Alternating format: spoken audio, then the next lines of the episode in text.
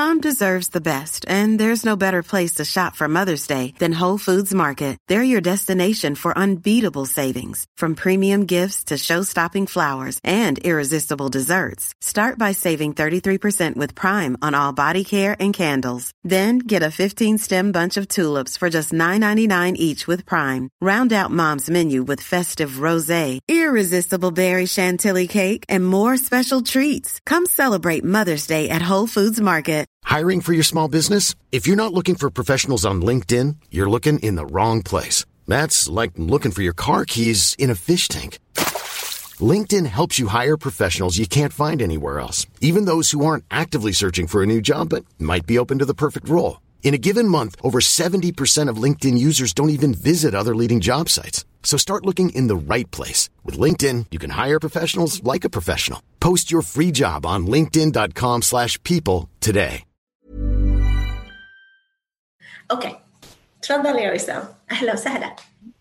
أهلا وسهلا فيكم جميعا على أول حلقة من السلسلة الأسبوعية اللي رح نعملها هذا الصيف مع تنشئة ومش بالشبشب، اللي هي شو هي الشغلات اللي نتمنى كنا بنعرفها قبل ما بلشنا مسيرتنا التربوية. الهدف من هذا أكيد عشان أول شيء نساعد حالنا ونذكر حالنا بشو هي الشغلات اللي كانت ساعدتنا، ونساعد الأهل سواء إن كانوا أهل جداد أو رح يبلشوا مسيرتهم التربوية من جديد، أو إذا حتى كمان أهل قدام نحاول you know, نجيب شيء على انتباههم يمكن ما كانوا فاكرين فيه من قبل. الطريقة اللي هاي رح نعملها كل أسبوع يوم الأحد الساعة اثنين بتوقيت السعودية، الساعة ثلاثة بتوقيت الإمارات، لمدة ساعة رح نشارك آرائنا وأفكارنا وقصص نحن كان عنا إياها، ورح ناخد أسئلة من أي من الناس اللي رح يشاركونا لايف. فيكم تبعتوا لنا تعليق، فيكم تبعتوا لنا أسئلتكم رح نجاوب عليها. والحلقات كمان مضمونها رح يكون معظمها من الناس اللي على إنستغرام بيبعتوا لنا التعليق أو بيبعتوا لنا الأسئلة، رح ناخد هذا بعين الاعتبار ونحكي بهالمواضيع على أمل إنه كلياتنا نصير أشخاص أحسن عشان نقدر نكون أهل أحسن، عشان نقدر نربي أولاد أحسن. آه فرح أبلش أنا بشو هي الشغلة اللي تمنيت كنت أنا بعرفها قبل ما كنت أهل، آه اللي هي إنه إذا حدا نصحني قال لي إنك ما تجيب أولاد، ما أظن في حدا قبل نصحني هالشي، وأظن إذا إذا نصحوني يا كتير من وجه القلب بكون وفرت على حالي ووفرت على خيري. يعني أظن هي كنت كنت راح ترد عليهم يعني بالذمة يعني يمكن يمكن أظن هاي كان أول شيء يعني. بس إذا شوي شوي بجدية آه رح أحاول أحطه بطريقة شوي مش كتير شوي طريقة مفهومة يعني، بس طولوا بالكم عشان أقدر أشرح ليش اللي بدي أوصل له، اللي هو إذا حدا قال لي إنه كل شيء أنت اللي بتعرفه عن الترباية خطأ، آه وهي طريقة حساسة بإني أقول إنه كل شيء علمونا إياه أهلنا ما كان صحيح وما أظن هو الشيء آه بالضبط بمس أهلي. عم بحكي على شيء على مستوى أجيال، كيف الجيل الكبير كلياته تصرف مع جيلنا نحن، وأظن في كتير شيء مشترك. يعني ما بيقدر حدا يقول لك لا طريقة تربيتك كانت مختلفة، كان في شيء مشترك، كان في رسالة جيلية عم تنتقل. آه وهذا الشيء يعني لفت انتباهي عليه لما أنا صرت أهل، لأنه بطريقة طبيعة الحال أنت اليوم بتربي بنفس الطريقة اللي أنت تربيت فيها. يعني التدريب اللي بيجيك التريننج، كيف بالشركة بتروح الشركة اللي كان بيشتغل شغلك من قبل بيقول لك هو شو كان يعمل بقى أنت بتروح تستلمه. التدريب اللي إجاني ما كان تدريب صحيح. يعني أنا لما كنت مستهلك لا فكرة الترباية اللي عم تيجي من المورد اللي هن أهلي، ما كان في حقوق مستهلك، ما كان في خدمة عملاء. وهلأ لما أنا صرت أقدم هاي الخدمة حسيت أنه لا، بدي أكون عندي خدمة عملاء لأولادي، بدي أعطيهم حقوق كمستهلكين لفكرة التربية يعني. واليوم أي واحد بيقدر يقول أنه أهم شيء كانوا أهلنا اللي ربونا عليه، أو الجيل اللي كلياته ربى عليه، هي فكرة السمعة. أنه أهم شيء الإنسان بحياته كان شو آراء الآخرين فيه هي، وهذا الشيء أظن مشترك بكل حدا، وفينا نفوت بتفاصيل ليش هذا الشيء موجود، بس هو كان موجود يعني. والمشكلة إنه إنه لما لما يكون هذا لما يكون هذا الشيء هو أهم شيء بالنسبة لهم، البوصلة الداخلية اللي أنت بتستخدمها لتأخذ قراراتك بالحياة دائما هي شو آراء الآخرين، أو شو أكثر شيء بيساعد سمعتي. وهذا هذا الشيء اللي خلاص بتصير أنت مبرمج أي قرار بتاخده، ومنشوفه بكل الشغلات. يعني مثلا كيف الصالونات اللي كانت عنا بالبيت كانت مش مثل القطة القعدة، كان شيء غرفة معينة محطوطة ممنوع حد يفوت عليها لأنه للضيوف، ممنوع الدخول. الصحون، طقم الصحون اللي محطوط بقلب الخزان اللي ما بناكل فيه نحن كعائله الا ليجوا الضيوف. آه الاعراس، طريقه الاعراس وطريقه المناسبات وطريقه الاحتفالات كلياتها كانت عرض عم نعمله لشيء مش موجود، آه على امل انه الناس تكون مبسوطه ما شاء الله عليهم هدول صيتهم منيح او ما شابه يعني. ونتيجه نتيجه هذا الشيء اللي موجود باطني بت بت بتاديك لتكون شخص تلقائيا انت عم بتقارن حياتك، مقارنه. آه واذا في شيء ومعروف في كمان دراسات كتير على الموضوع، الشيء الوحيد اللي يقتل السعاده هي الغيره يعني، وهو الغيره بتيجي من فكره المقارنه.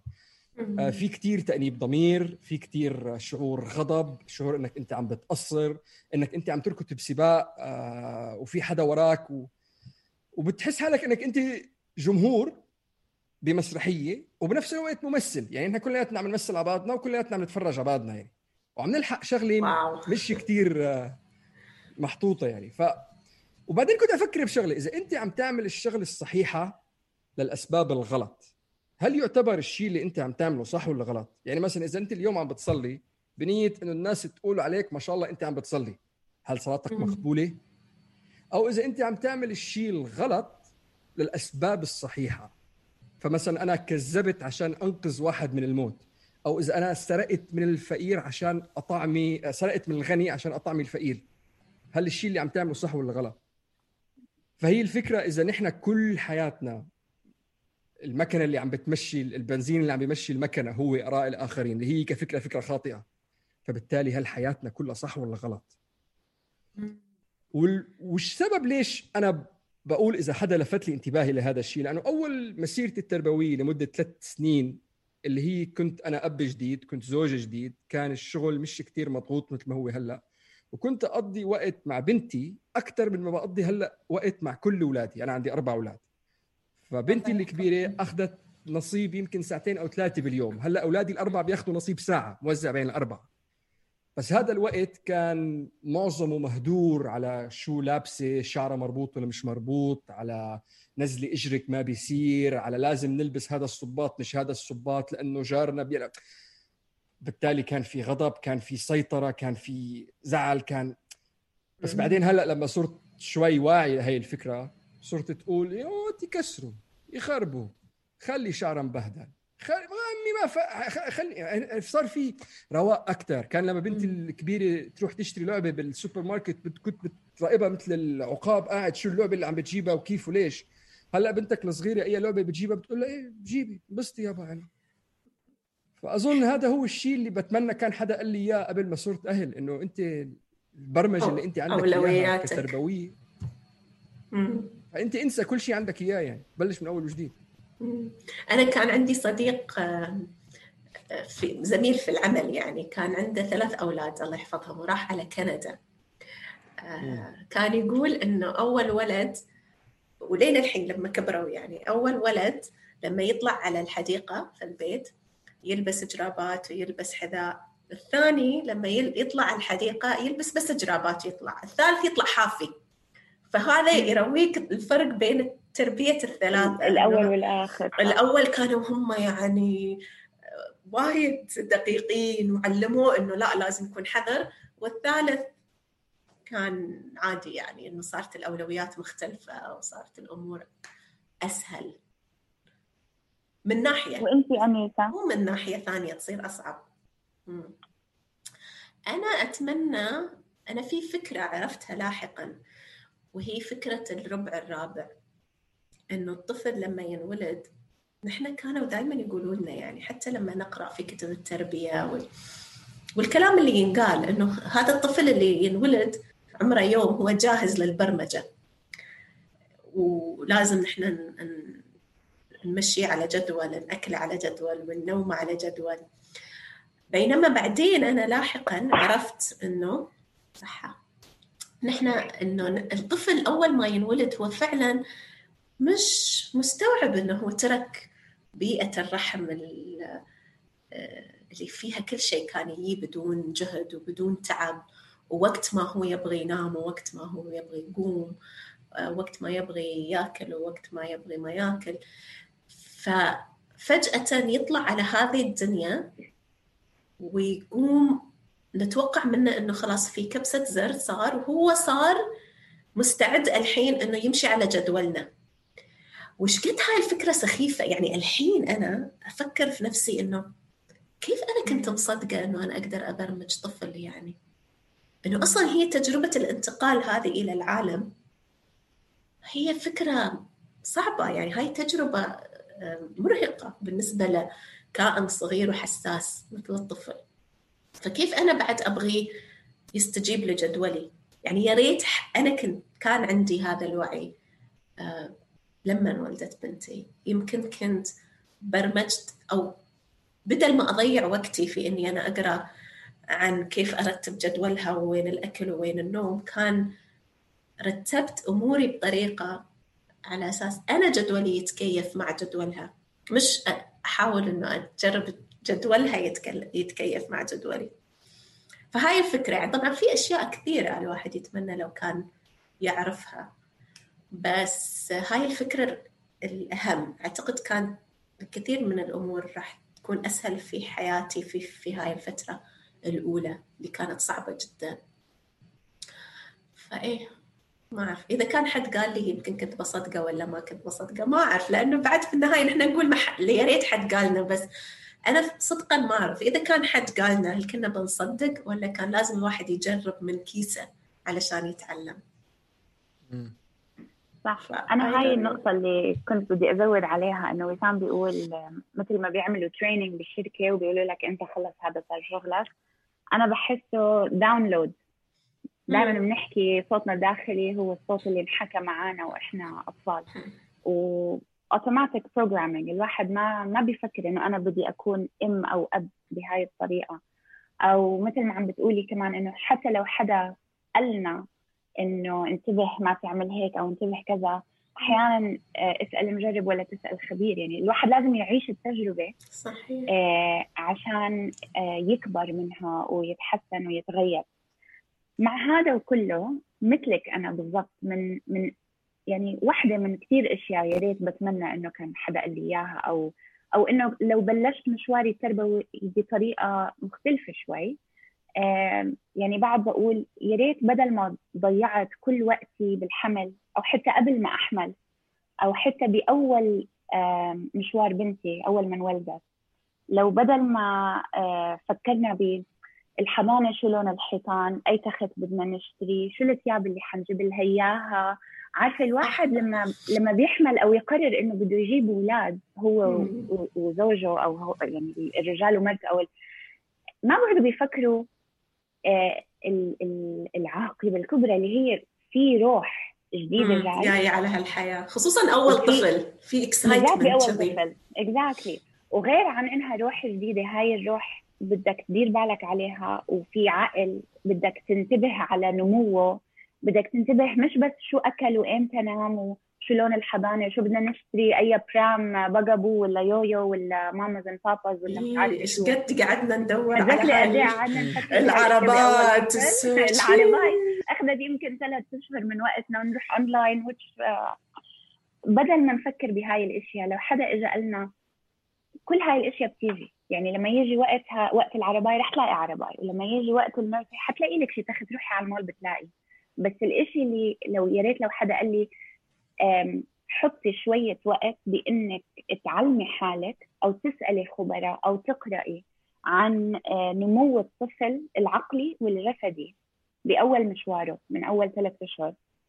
والسبب اللي بقوله لأنه لو كنت أنا أعرف بعد ما ولدت بنتي عن مراحل النمو الصحيحة تبعت الأطفال العقلانية والجسدية، لو كنت عارفة شوية علوم على شوية تجارب، ما كنت كتير سمعت للناس لازم تفطميها على ست أشهر، على الأربعة أشهر لسه بتنام بتختك، ما بصير، بكرة بعمرها ما بتنام لحالها، ما تحمليها كتير، ما بصير، الحملان بيخرب الأولاد، ما تعبطيها كتير، هذا كل العبط بكرة ما ما بترحمك، بدك تضلي حملتيها.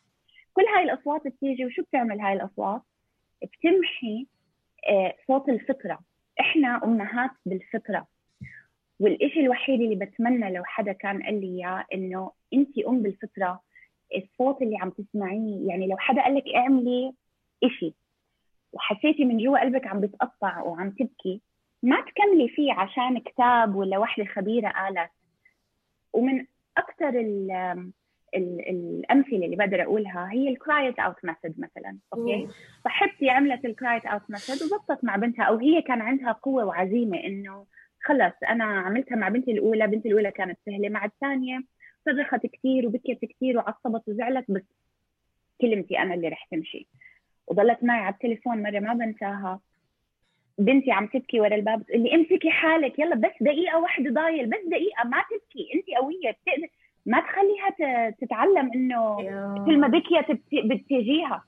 طب ليه؟ شو الغلط بإنه لما تبكي تجيها؟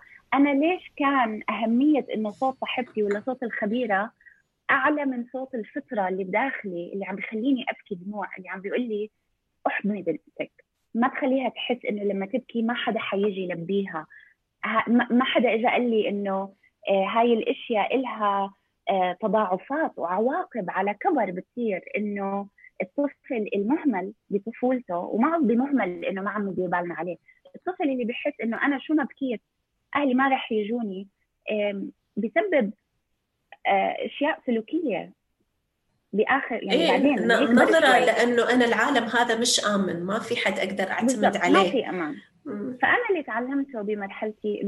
ب... يعني بعد ما كبرت بنتي، واللي ب... اللي بيسمعونا على مش بالشبشب بيعرفوا انه انا حكيت مره بنتي قالت لي بتعصبي زي البركان، وهاي كانت النقطه اللي قلبت انا فيها الصفحه وقلت انا مش عاجبني اي شيء بعمله، انا بدي اكبر، انا بدي اتحسن، انا بدي اقرا، انا بدي... انا من نوعي بحب القراءه. وساعتها صرت أختار الكتب اللي عقلي وفطرتي عم بيقولوا لي ما تمشي بهذا الطريق، أكيد في طريق أحسن. أوكي، فبتمنى لو حدا بذكر الأمهات، بالذات الأمهات الصغار اللي بأول مشوارهم، بأول العشرينات، اللي لسه متجوزين جديد، أو اللي لسه اللي ما عندهم خبرة. يمكن يعني أنا كنت أصغر واحدة من أربع إخوان، بيني وبينهم كتير جاب طويل، فرق كبير، فما كنت محاطة بأطفال، ما كنت أعرف أي شيء عن الأطفال، والواحد ما بتذكر كيف هو تربى. فلو التركيز يروح ويزيح عن الأشياء المادية، شو بدنا نشتري وشو بدنا نعمل، الواحد يدخل لجوا يفكر عن حاله، يفكر أنا عندي صوت، أنا عندي مخ وعندي قلب، خليني أفكر، خليني أبحث عن شوية أشياء. يا ريت حدا قال لي اطلع على الكونشس بارنتنج، بس اللي هي التربية الواعية.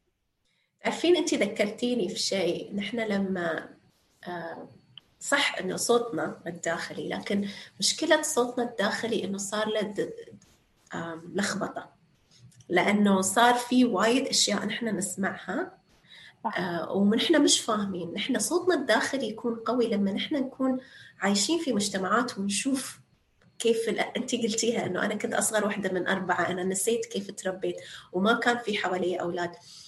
نحن لما نكون موجودين في بيئة طبيعية، يعني كيف البشر قاعدين يرضمون نفسهم في مجتمعات، الناس تتعلم كيف تربي أولادها لما تشوف أبوها وأمها وعمها وخالها والجيران والمدري. نحن صرنا وقعنا في عائلات صغيرة صغيرة صغيرة، وبطلنا نشوف كيف الأولاد يتربون أصلاً. صح. فصار حتى الصوت الداخلي هذا صار وايد سهل إنه أي حدا يمسخ يخطفه. يعني أنت داخل في قلبك تعرفين إنه أنت قاعد تبكين وتتقطعين، بس سهل إنه تسلمين إذنك ل لحد ثاني، لأن هذا الصوت مش قوي. وأنا أتذكر لما ولدت جنى كان في عندها صعوبة أنها ترضع طبيعي، وأتذكر أنا كان عندي يعني طبعا طبعا هاي أحاسيس الذنب، أنا فاشلة وأنا ما عارفة وأنا. وكانت في مرشدة رضاعة اشتغلت معاها أول فترة، فقالت لي إنه لا تحسين بالذنب، هاي الأشياء الناس تتعلمها بالمشاهدة بالخبرة، من خلال إنه الناس تعيش مع بعض وتشوف بعض كيف كيف الأم الأمهات الجدد يشوفون الأقدم منهم. بس نحن الحين فقدنا هذه الحلقة، فنحن هاي هاي الفكرة ظلت ببالي إنه مش قد نحن لازم نبتدي كل شيء من أول وجديد، ونتعلم كل شيء من أول وجديد، لأنه نحن راحت عنا هاي المجتمعات الداعمة. هو شغلة تاني خطر على بالي آه لما كنت عم تحكي إنه إذا إذا بتذكر أنت كطفل كان دائما في تكذيب لمشاعرك، ما كان في إصاط لإلها. وكان في كتم وقف ضحك وقف بكى وقف دائما كان أي شعور عندك يا بدك تعبره كان يطلب منك إنك توقفه. وبالتالي إذا أنت مشاعرك مش كتير واضح عنا وفي صح. في شك تجاهها لما تصير أنت أب أو أم وعم تتعامل مع الطفل تلقائيا أنت عم تطلب من حالك إنك تسكت هالشعور الداخلي. صحيح الموجود. أنت لأنه ما عندك ثقة في صوتك الداخلي لأنه كل حد كان يقول لك لازم ما تسمع له لازم تسمع الكلام اللي برا لأن البر كلام البرة هو الصح مش اللي أنت تحس إنه لازم تسويه. اللي بيرجع لنقطة وسام الأولى اللي هو إحنا أكثر شيء بهمنا آراء الناس للأسف. في في شغلة كنت بدي أحكيها لما كانت لونا عم بتقول أو I think أنيسة اللي قالت إنه هل إذا نحن شاركنا هاي المعلومات هل حدا راح يتسمع لأنه هو كتير مرات في واحد يقول لك لا أنا بعرف شو عم بعمل أنا everything is under control يعني أنا مسيطر على وضعي. بس نحن نأمل يعني يمكن إذا إحنا شاركنا أفكارنا ورحلاتنا مع كتير من وجهات نظر من الأشخاص اللي عم تجينا نقدر ناس يعني أنا مثلا كذا واحد إجا قال بتمنى لو قدرت أشفي طفلي الداخلي وأتزن نفسيا قبل ما صرت أم. أي أحد الرد في وحدة عادي تحمل ابنك وهو بعيط وقت النوم وتخليه ينام عندك بالإنجليزي الكراي أوت ميثود ألأم شيء فيك تعمله مع الطفل إجرام كرايد أوت ميثود إجرام بروتك مزعجة هذه. التربية بدها تخطيط وبدها طولة بال. في تعليق كان على تضارب شو السيبلينج رايفلري اللي هو الخلافات بين الأخوة الخلافات العائلية وهيك. هاي تعليقات ليت على إنستغرام. ايه فاذا اذا كل الناس عم تحكي نفس الحكي اللي احنا عم نحكيه نأمل انه ان شاء الله الواحد هو يتسمع. بعد يعتمد على الطريقه الطريقه اللي نحن وعي للولد بيكبر بسرعه. تبان واحد او اثنين ثلاثة اشهر ما في اوعي جبناهم بس شوف بعد حساب ترى هو الفكر بعد في شيء كذي اكسايتنج انه مدهش كذي وممتع انه انا بروح بشتري ملابس حق احنا للاسف بعد يمكن هاي لها علاقه باللي انت ذكرتها احنا ارتبطت عنا السعاده باشياء خارجيه خارجيه انه نحن نشتري اشياء نجهد يعني الملابس اللي اشتريتها لبنتي انا اشتريت ملابس سنه كامله يعني ثلاثة شهور ستة شهور وكان في هذا الاكسايتمنت انه ابغى اجيب لها السرير وابغى اجيب لها العربه والمدري ايش والجادجتس. ففي ثقافة تسويق كبيرة قاعدة تشتغل بالخلفية ترى. ودائما شغلة تانية يعني بس نسأل إنه أي قرار بتاخده على العرباي أو التخت أو لون الدهان أو البرداي السؤال فعلا كتير مهم إنه كيف هذا بيساعد الولد. يعني أي واحد اليوم إذا بيرجع بيتذكر طفولته واللحظات الأساسية اللي أثرت على شخصيته رح تلاقي بكلياتهم بكل ما في ولا واحدة رح تكون لها علاقة بالأشياء ال... أي أي شيء يعني. ترى هو ف... هو الفكرة إنه راب أو أول ولد لبس الصباط ثاني ولد لبس الكلسات ثالث ولد طلع حافي أنا رابع ولد رابع ولد لبس التبان زيرو تو ثري لما صار أكبر من التبان قصيته يطلع إجري منه هلا أروح أجيب لك واحد تاني ما هو بعد شهرين رح أرجع أجيب غيره خلاص خلصني. شوف هو ترى على فكرة يعني هاي معلومة صحيحة يعني قريتها أنت لما تروح تشوف هذول الشركات اللي يسوون البرودكتس اللي لها علاقة بالأطفال الماركتينج ستاديز مش ما تصير على الأطفال تصير على الكبار. فهو يسوي لك البرودكت أو المنتج اللي أنت رح يعني يحقق لك سعادة ويحسسك أن أنت أم أو أب مثالي. ويمكن هذا نخليه حق حلقة ثانية وندخل فيها حنفوت فيها بحلقة ثانية إن شاء الله. بس عموما الفكرة أنه نحن في نوع من التوازن حلو نحن كلنا نبغي نفرح في أولادنا وكلنا نحن نبغي نشتري لهم أشياء بس في أشياء ثانية مهمة. واعتقد جزء من الموضوع انه كيف نحن نوصل للاهل هذه الافكار الجديده. المشكله اللي انا اشوفها انه دائما لما يكون في نصائح دائما يكون فيها لوم وعتب وجادجمنت للاهل او اتي من مكان خوف اذا اذا ما اذا ما سويتوا كذا ابنك بيتعقد طول حياته او اذا ما سمعت له بهالطريقه راح تخسر حياتك معاه whatever أشياء كذي مخيفة.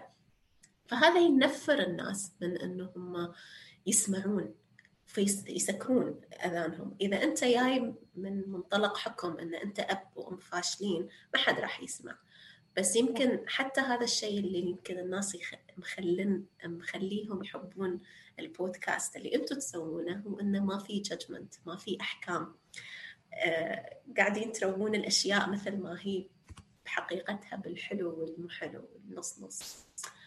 فهي... مش مش بس على إنه منوجه الحلو مع المر، آه... بنعطف على حالنا. الكل بيتعلم من أخطائه. ال- ال- الوقت إنه ما فات الأوان إنه الواحد يحسن من طريقته مع أطفاله، وما فات الأوان إنه يعمل تغييرات بسيطة بحياته ب- آه بيحسب بيحسبها لما طفله يكبر، عارفة؟ آه فإحنا هذا اللي حابينه يعني من من حواراتنا معاكي ومن حواراتنا مع بعض. الحوار هو أساس الأسئلة، الأسئلة هي اللي بتخلي الواحد يبلش يفكر وياخد أول خطوة. أي صح، هي إنك تسأل السؤال الصح، مش إنك صح. تلاقي الجواب الصح.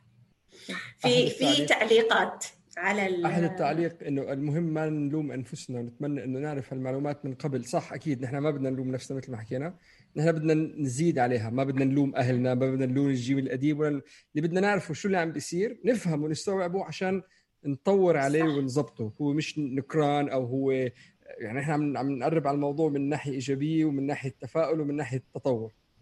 إيه طبعًا، وأصلاً لو ما كانوا أولادنا في حياتنا نحن ما كنا شفنا هاي الجوانب اللي في نفسنا. صح.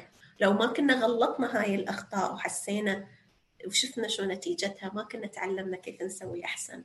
فهي في النهاية رحلة يعني، وهذا اللي يمكن هيفاء تقول أنه كل شخص له تجربته، وهالأخطاء اللي وقعنا فيها هي اللي عطتنا أهمية هالمعلومات، وهي اللي خلتنا نكون بالوعي اللي نحن عليه اليوم. تماماً مية في المية يا هيفاء. سوسن تقرين التعليق سوسن يا لونا؟ آه، سوسن تقول شعور الذنب قتلني وحسيت أني أم بلا, بلا رحمة بهذا الوقت، وكنت دائماً تساؤلات تيجي براسي وإنه مستحيل الحب والتواصل والرعاية تكون شيء مضر وخطر عليه، بس عرفت تنشئة وردت على أسئلتي وحسيت إنه وقت متأخر، بس ما راح ما راح ضيع أو ما راح أضيع. كلنا بنحس هيك عن جد. آه المهم إنه إحنا لقينا بعض ولقينا مجتمع. إحنا لما بلشنا البودكاست قلنا حابين نكون القرية آه، تبعت الناس اللي بطلت موجودة. كنا زمان الأم والأخت وال... زي ما كنت عم بتقولي أنيسة أنه كان في مجتمع حوالينا، وهالأيام الغربة تبعد الناس عن بعض، المسار الحياة صار سريع، آه، وهدول هم المجتمعات الصغيرة آه، وين الواحد بيقدر يعتمد على آه، آراء غير حاكمة آه، من ناس ثانيين، يقدر الواحد يفضفض شوي، يحكي شوي، ياخذ شوية إيجابية، ياخذ شوية نصائح. هذا أكثر إشي بيخلينا نرجع كل يوم ونشارك مشاكلنا وحكاياتنا وقصصنا معاكم. طيب في شغلة لونا شاركتها هديك اليوم لتس نشاركها هلأ، آه، اللي هي قررت من اليوم ورايح زوجي إذا بده آه شغلة يروح هو يجيبها لحاله عشان يتعلم كيف يدير باله على حاله. إذا أمي إذا أمي كانت بدها تتصرف معي بطريقة معينة عشان آه ما تطلع مدلعة ومدللة أخليها، عرفت الأسلوب اللي إحنا بنعمله. وإذا أنا جاي عبالي أكل شغلة طيبة إذا جاي عبالي أكل شغلة طيبة ما راح أكلها عشان أنا أحرم حالي منها عشان أتربى. فإذا إحنا هذا الأسلوب نشوفه على الكبار إنه رأي شو هم تعمل مش منطقي، ليش عم نعمله مع أولاد عمرها سبع سنين وثمان سنين يعني ليه؟ لا هي بتقول أنا الشغلة اللي حطيتها بتقول أنا قررت إني ما أعبد جوزي ولا أورجيه أي حب من يوم طالع عشان ما أخربه، لأنه الحب بيخرب، مش هيك إحنا بنقول ما ما تخربه. وقررت إنه بالليل إذا فقت عطشانة من النوم ما رح أشرب مي، عشان لازم أعود حالي إني أنام بالليل بدون مي، مثل ما بنعمل مع أولادنا. ما ترضعيه بالليل، مم. لازم ينام من السبعة للسبعة.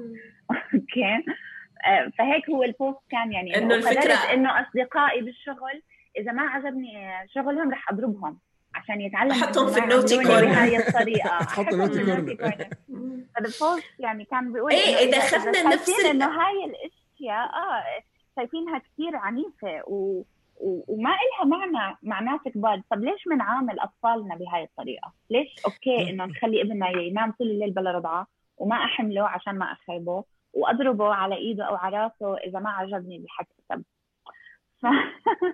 ومشكلة إنه نحن يعني نحن دائما كنا نقول في أتذكر هذه الجملة من التريننج سويت أو كورس والدية سويته، هذا كان أول كورس والدية.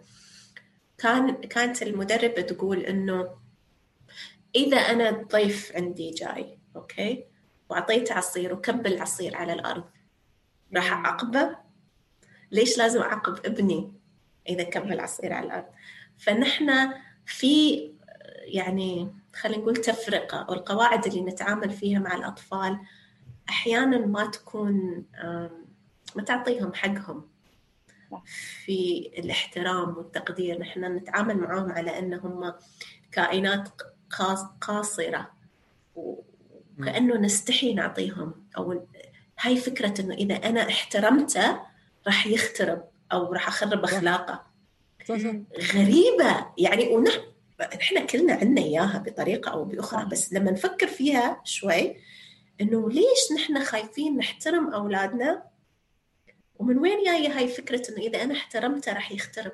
أنا إذا إذا أنا أحب حد هو راح يقلدني. القدوة هي حد أنا أحبه، مش حد أنا أخاف منه. أو الفكرة الثانية اللي كلياتنا ربينا هيك، إنك أنت كطفل عشت فترة صعبة فيها أذى، فيها ألم، فيها شك بقدراتك وثقتك بنفسك، وطلعت النتيجة معك أنت الحالية موجودة اليوم وأنت بتتمناها لغيرك وبتقول إنه لا نحن ما مالنا شيء. طب إنه هاي الفكرة بحد ذاتها دليل إنه أنت مالك شيء يعني. إيه بس نحن شوف ترى هي لها علاقة بكيف نحن وعينا يكون لما نكون صغار.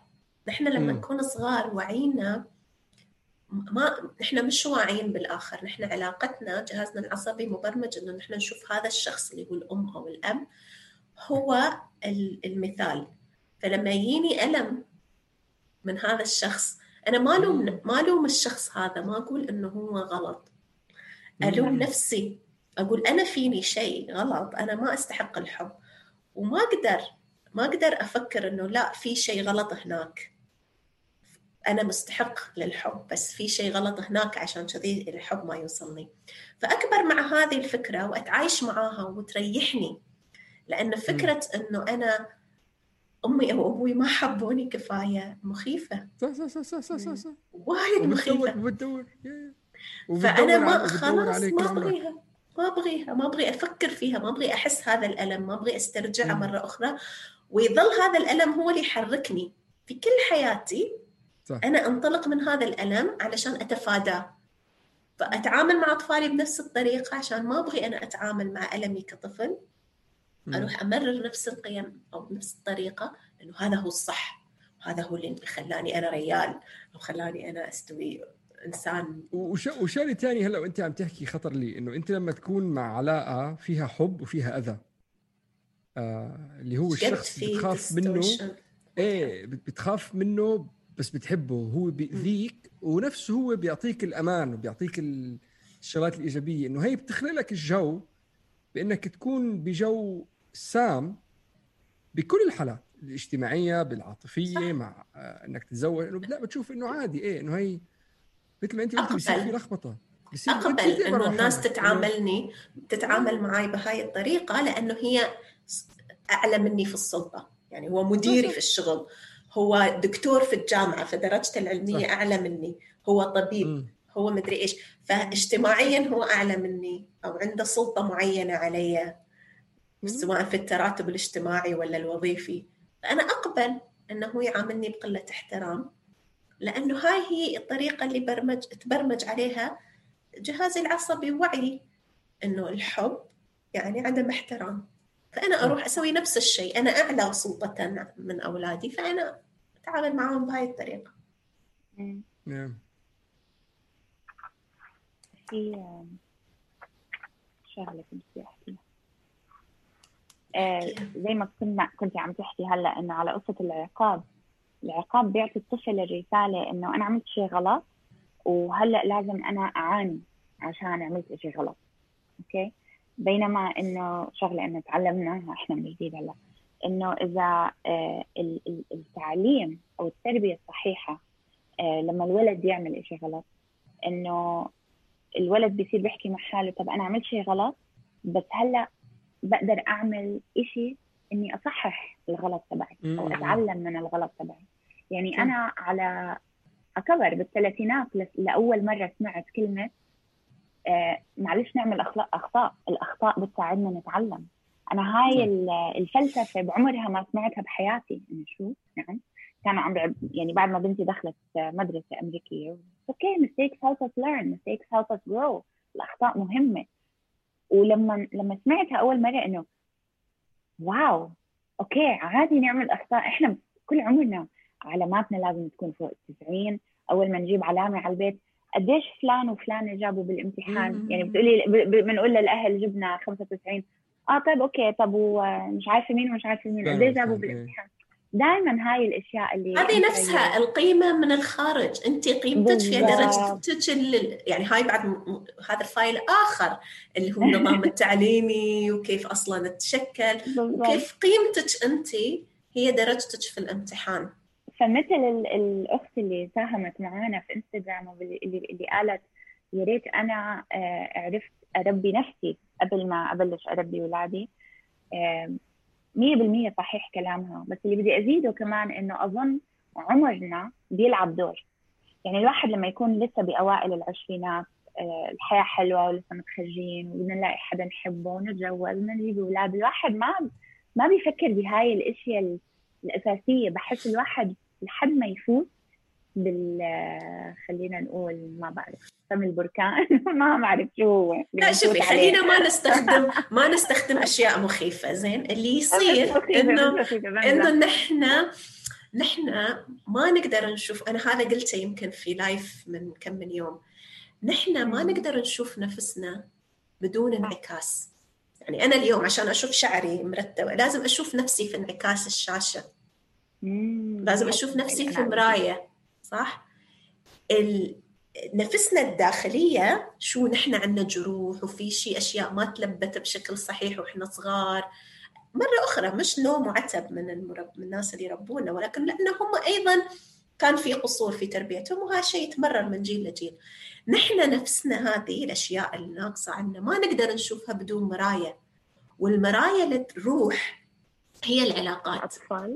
العلاقات بشكل عام م. أنا لازم أكون في علاقة مع حد، سواء علاقة عمل، زواج، صداقة، أخوة، علشان أشوف أنا كيف ردة فعلي تجاه أشياء معينة. هلأ يصير أنه العلاقات كلها اللي في حياتي سهل أني أنا أطنشها. حتى أمي وأبوي خلاص بخلي فيهم علاقتي رسمية وبروح بزورهم وبقول الأشياء اللي أعرف أنهم يبون يسمعونها وبمرر. صديق ما أرتاح له قاعد يطلع عندي أشياء ما بفصل، بس أولادنا ما نقدر نرجعهم لما يكون حياتنا من المراية. هاي خلاص هذه المراية موجودة، مراية الروح. أبدا ما في اللي تسوينا قاعد تشوفين انعكاسه على طول.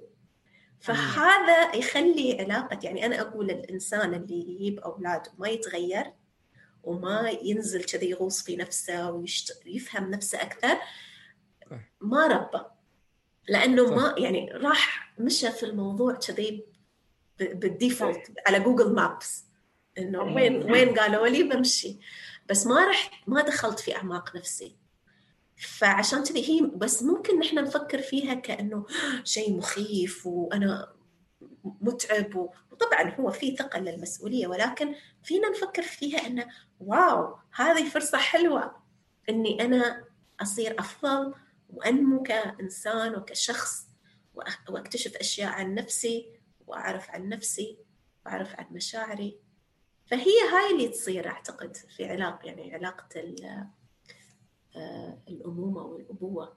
اللي حكيتيه حكي كتير كتير عميق صراحة صوت آن يعني جبتيها هيك.